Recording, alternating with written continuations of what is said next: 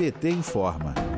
O governo federal se compromete a ampliar a produção de petróleo para garantir o abastecimento mundial. A informação foi dada ao jornal Valor Econômico pelo ministro de Minas e Energia, Bento Albuquerque. Ano passado, o país exportou mais óleo cru e importou mais derivados os números mostram a destruição. As importações de derivados cresceram 82% em valor e somam 13,4 bilhões de dólares só em 2021. Um dos motivos que explicam o incremento das compras de derivados, avalia a assessoria econômica da Federação Única dos Petroleiros, a FUP, é o fator de utilização do refino das unidades da Petrobras. A FUP calcula em 80% o fator médio de utilização do refino no ano passado, uma capacidade ociosa de 20%. A decisão da Petrobras de deslocar parte da produção de óleo bruto para o mercado externo, em vez de refinar internamente, abriu mais espaço para importações de derivados,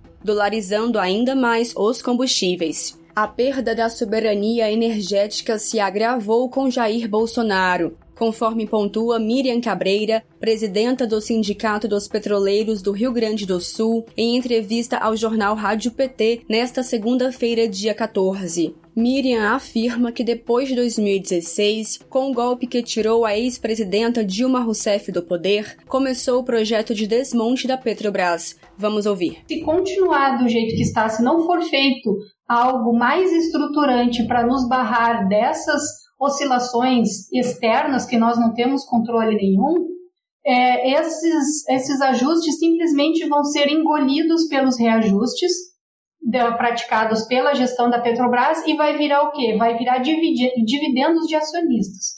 Né? Na verdade, a gente vai estar tá fazendo uma transferência de renda para que ocorra de maiores dividendos para os acionistas. A presidenta do Sindicato dos Petroleiros do Rio Grande do Sul, Miriam Cabreira, lembrou ainda do caso da antiga refinaria Landulfo Alves, privatizada em dezembro de 2021 e rebatizada de Mataripe, que vende seus produtos a um preço maior que os praticados pela Petrobras.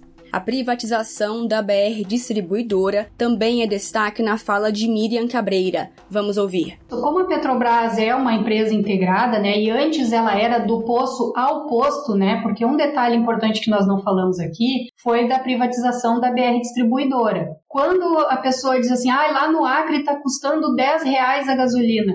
Esse era um dos papéis fundamentais da BR Distribuidora: equalizar o preço, tentar não deixar igual, mas tentar deixar mais uniforme possível o preço dos combustíveis ao longo do território nacional. Com a privatização da BR Distribuidora, acabou esse papel, de certa forma, regulador que a BR Distribuidora tinha no mercado. Né? Então, agora a gente está vendo essas disparidades aí já está caro, então nos locais mais distantes fica mais caro ainda. De Brasília, Thaisa Vitória para a Rádio PT.